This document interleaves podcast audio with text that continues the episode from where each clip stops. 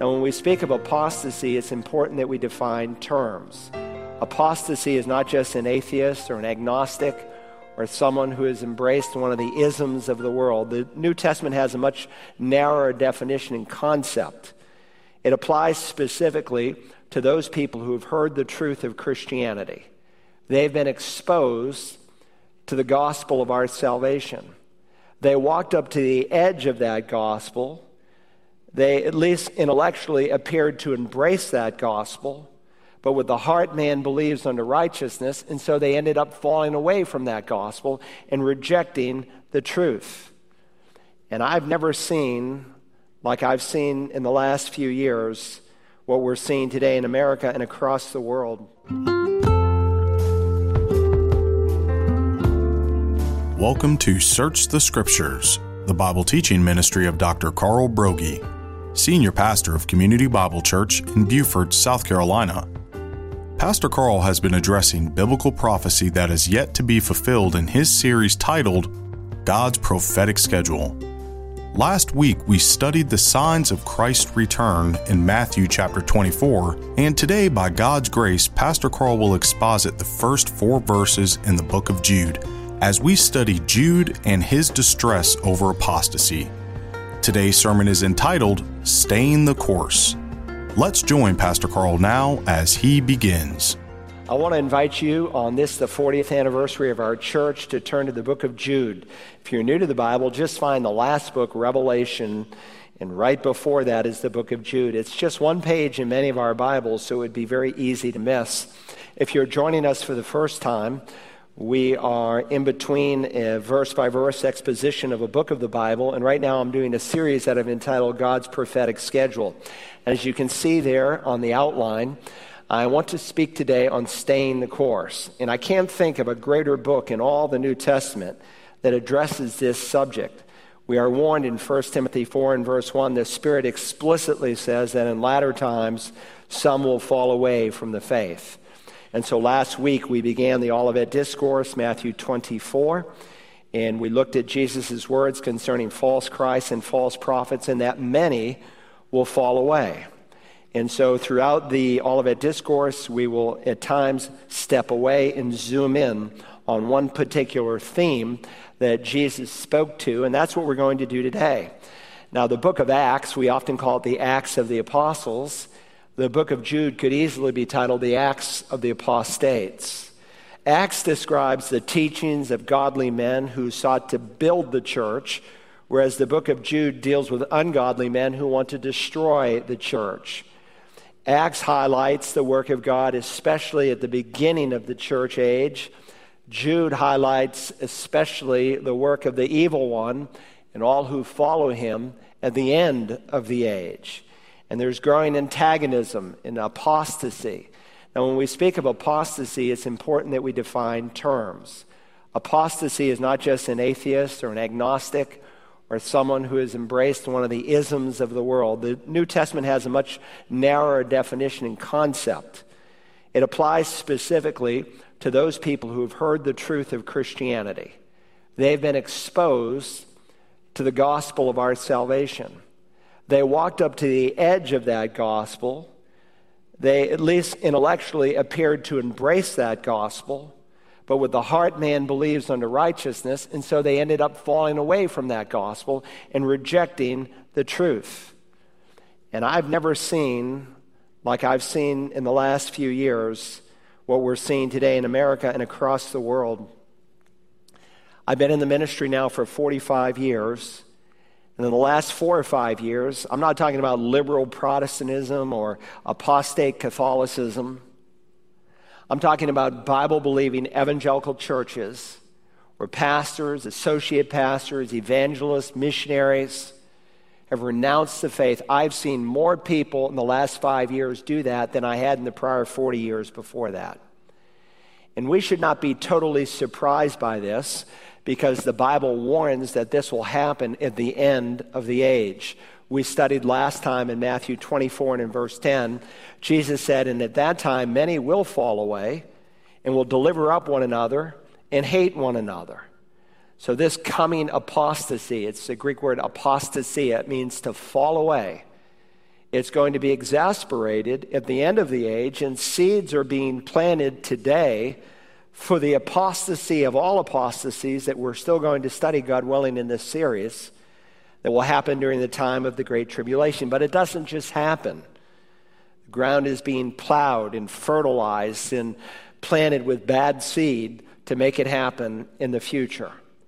And so we live in a day where people have adopted church growth strategies We've gone to 20 minute preaching in evangelical churches, and most of it is not expository in nature, where you actually need a Bible to follow the sermon. That used to be typical in evangelical churches. Now it's exceptional. And it has put us in a pickle.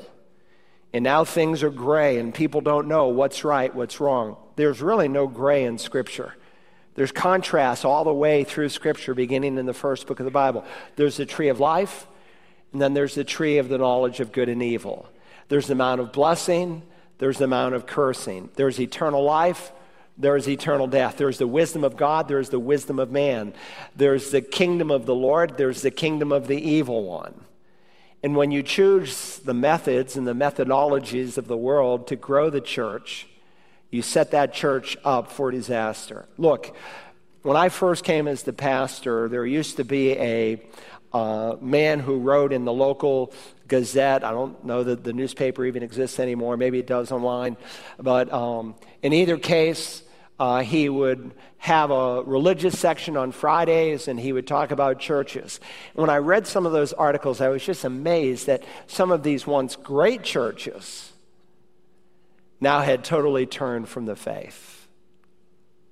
So, lest we be arrogant, and think that that could not happen to the people of Community Bible Church, we need to heed what the book of Jude says. So, how can an individual be assured in the days that we live in? How do we, as members, and some of you are teenagers, and if Jesus doesn't come and I die before Jesus comes, some of you are going to be the leaders in the church. If not this church, another church. And you need to listen. This is very, very important. Now, 30 years ago, I preached 14 messages on the book of Jude. you won't find them online because the tape quality was so poor, we just discarded them. Well, today, God willing, I'm going to preach the whole book of Jude. So I'm going to do it in one sermon, but I'll obviously be limited in terms of all the detail I can go to. With that said, uh, if you're using the note taking outline, I want us to think about Jude's distress about apostasy. Jude is distressed over apostasy, and he unfolds that distress in the first four verses. Notice how he introduces this letter in verse 1. Jude, a bondservant of Jesus Christ and brother of James, to those who are the called, beloved in God the Father, and kept for Jesus Christ. Now, if you look in the margin, of the New American Standard, you'll see a little footnote for Jude, and you go out into the margin, and it says literally Judas. This is technically the epistle of Judas, but kind of like Rob can be Bob, Judas can be Jude. And so most English Bibles render this the book of Jude. But when you go to other countries, I've been in other places, and I say, well, let's turn to the book of Jude. And the translator will look at me, hmm, the book of Judas. And so, for obvious reasons, to distinguish this man from Judas Iscariot, most went with the alternate rendering, and we call it the book of Jude. He describes himself as a bondservant of Jesus. Now, there are seven Judes in the New Testament.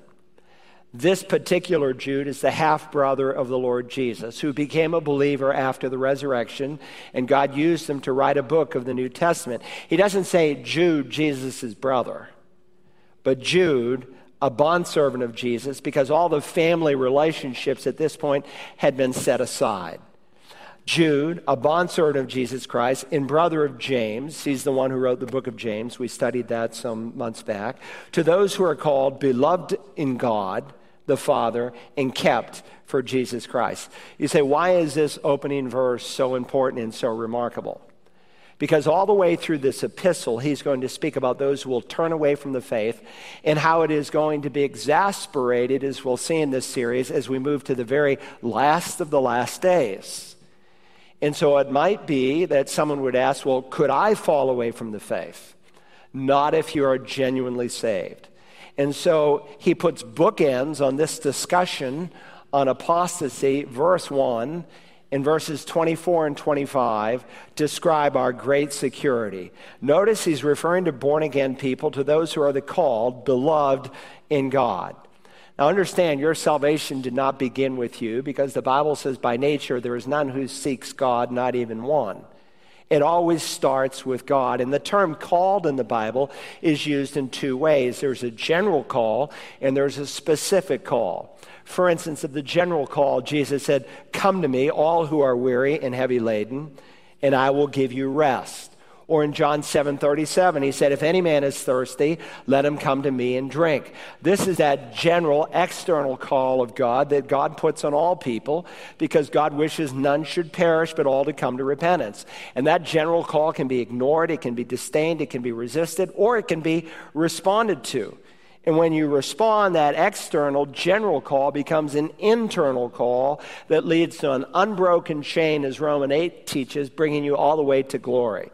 So, Paul will say in Romans 1 7, for instance, to all who are beloved of God in Rome, called as saints. You know, if you are saved today, you're a saint. You can call me St. Carl. I'll take the title because God gives it to me. Every true born again Christian is a saint. It's not some group that's reserved by, you know, someone after they die that, you know, some guy who has a, a halo behind his head. No, these are the believers in the New Testament. Might be a brand new believer, might be an inconsistent believer, might be a long held believer, might be a strong believer. All Christians are called saints. To the Corinthians, to the church of God which is at Corinth, to those who've been sanctified in Christ Jesus, saints by calling. Now, you may not understand all that, but just understand that God has declared you holy if you've put your faith in Jesus. It's a position you have, and so you are a saint. And notice how else he describes you beloved in God the Father. You are beloved in God the Father. So these called are described with this verb, beloved. It's a perfect tense, if you remember high school English, and sadly most of us don't. It describes an, an action in the past with unchanging results on into the future. So once you're beloved, you're beloved forever. He that believes has everlasting life, and everlasting life cannot end. And so this verse says we are kept for Christ Jesus because God is the one who does the calling, God is the one who does the loving, and so God is the one who does the keeping. Look, I would do anything I would need to do to protect and preserve my children, and I'm just human. When you are born again, you become something you were not before, a child of God. To those who've received him, to them he's given the right to be called children of God. And God will keep you, he will protect you.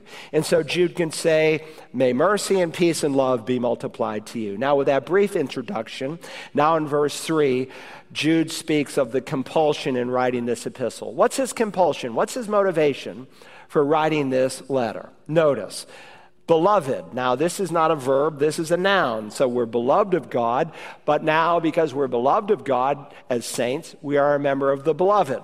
Beloved, while I was making every effort to write to you about our common salvation, I felt the necessity to write to you, appealing that you contend earnestly for the faith which was once for all handed down to the saints.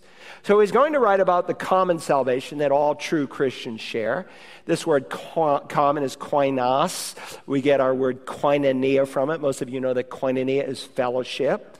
And so there's a common uh, salvation that we share. Everyone needs the same salvation whether you're a big sinner or a small sinner, in God's eyes, we have all sinned and fallen short, and we're equally in need. While I was making every effort to write to you about our common salvation, I felt the necessity. You should circle that word necessity, it's important. To write to you appealing that you contend earnestly for the faith. Circle the article, the word the the faith, which was once for all handed down to the saints. In other words, Jude would say, now was going to write about our great salvation by grace through faith, about the power of the blood, about the second birth, about new life, about the promises of being delivered from the kingdom of darkness into the kingdom of God's beloved Son. But instead, the Spirit of God, by necessity, wanted me to write a different letter. That word necessity means to put pressure on, to compress, to compel. The Spirit of God put pressure on Jude to change the direction in which he was going. And God often does things like that. It's easier to direct a moving object than one that's stationary. And sometimes we're headed down a road thinking this is the will of God, and God is able to redirect us because our desire is to please Him. So notice, secondly, this distress, these false teachers, is so real. He wants to write this letter to alert us, to call us to action. And so, secondly, we speak about the need to contend for the faith, the need to contend for the faith. He says, contend earnestly for the faith which was once for all handed down to the saints. Now, please note that we're to contend for the faith Again, you've circled the article. He's not speaking here about inactive faith, about believing God for some particular need in your life. But when you see the word faith with the article, it's referring to this body of truth we call the Bible. I am holding in my hands this morning the faith. That's what we have before us. So Paul could say in Galatians 1:23, "He who once uh, persecuted us is now preaching the faith." Which he once tried to destroy, as he gives his testimony.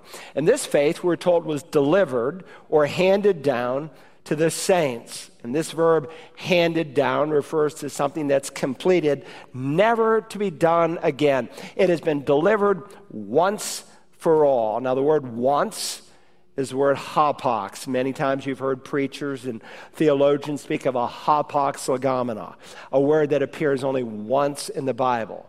Well, this word hapax refers once, never, ever, ever to be repeated again. The Living Bible, trying to capture the essence of the word, says once for all time.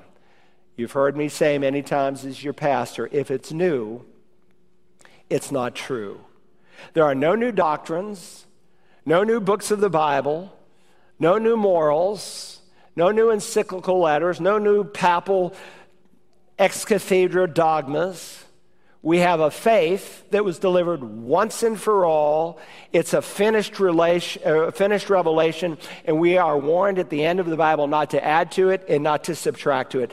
The faith which was once for all delivered to the saints. The Reformer said it with these two Latin words written on the front of this pulpit Sola Scriptura.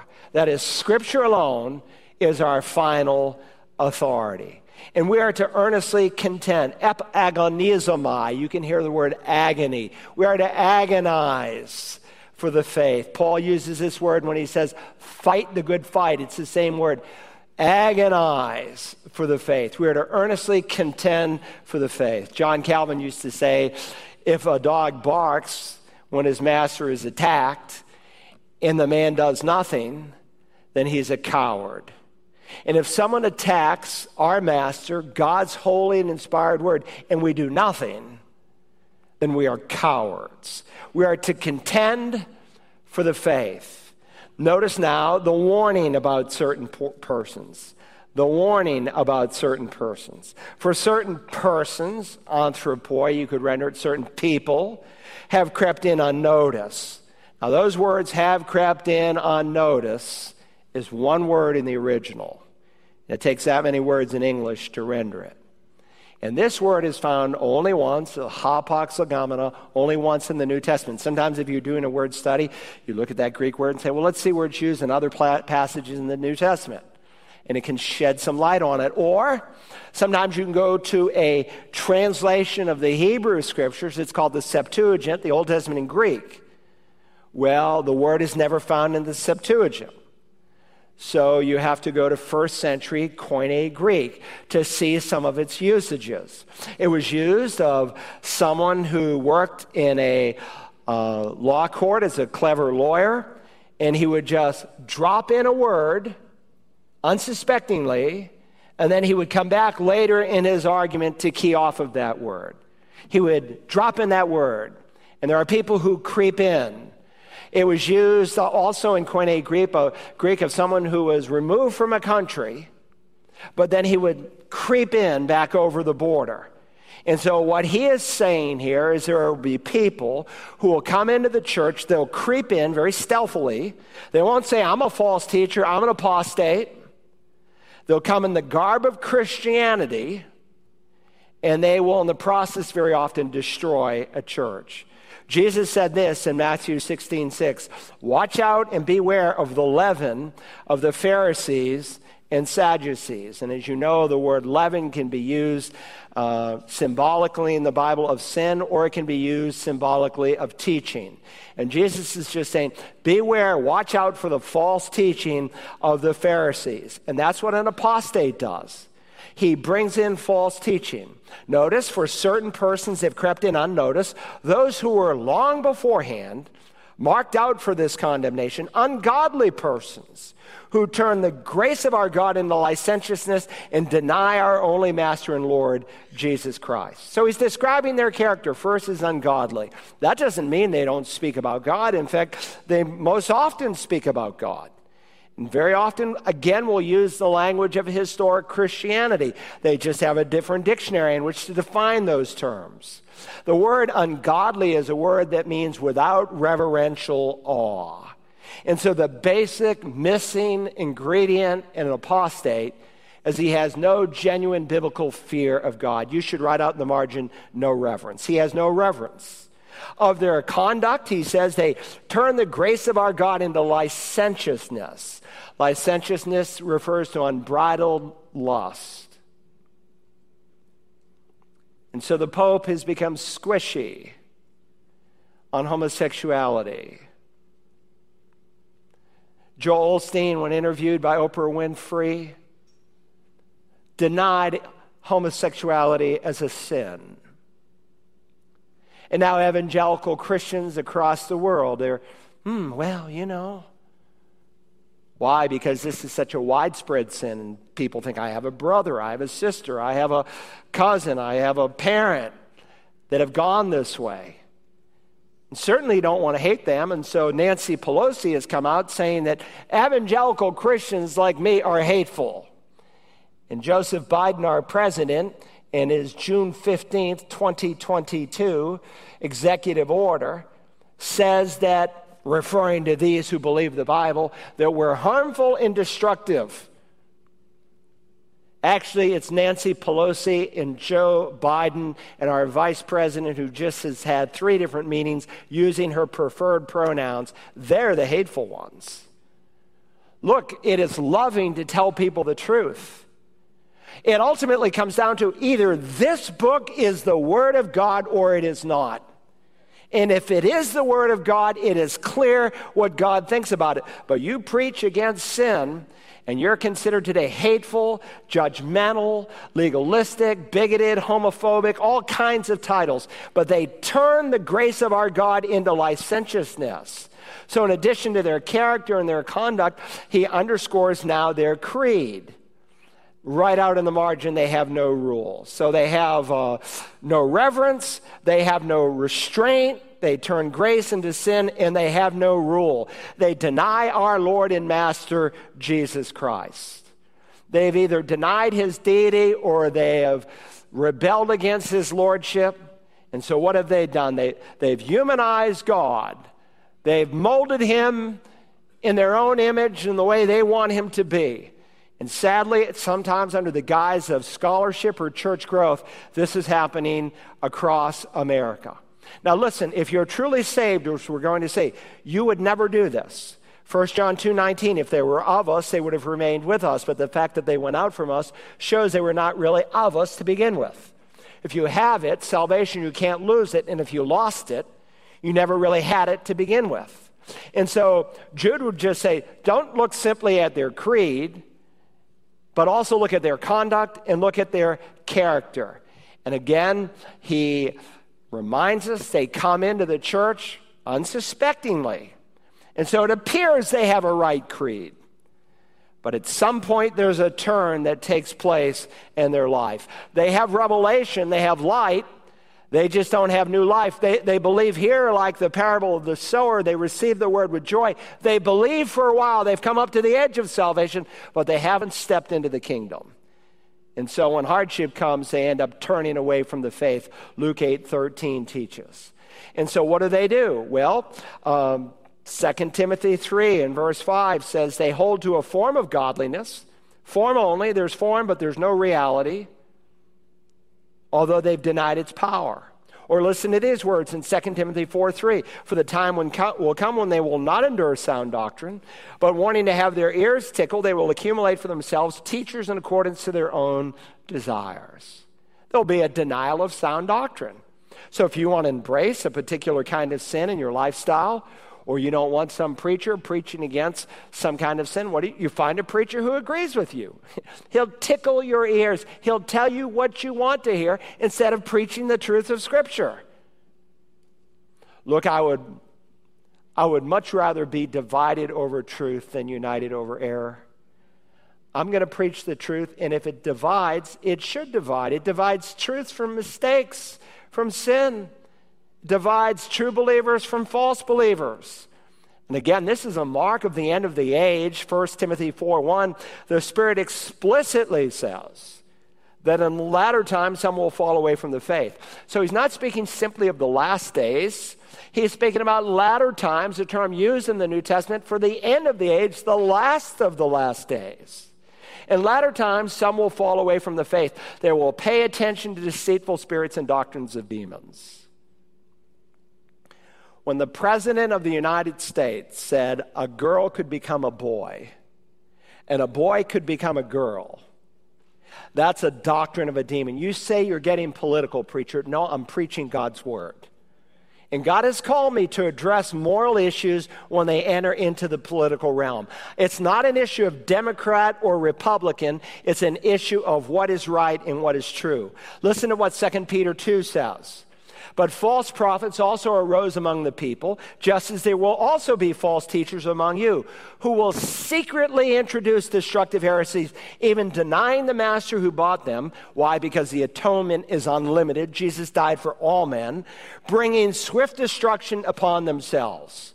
There'll be a denial also of the fact that he will literally return from heaven. Know this, first of all, that in the last days, mockers will come with their mocking, saying, Where is the promise of his coming? And as we will see when we come down to verse 18, this epistle will also say there's a denial of moral values. Join us tomorrow for part two of Pastor Carl's sermon, Staying the Course. If you enjoyed today's message, you can order a CD or DVD copy by calling Search the Scriptures at 877 787 7478 and requesting program God's Prophetic Schedule 011. Don't forget that tomorrow we will be live in the studio with Pastor Carl. And if you have a question that you would like to ask him personally, you can do that between 11 and noon Eastern during his live call in program, The Line. You can also listen to The Line online at wagp.net. We hope that you will join us tomorrow as we continue to search the scriptures.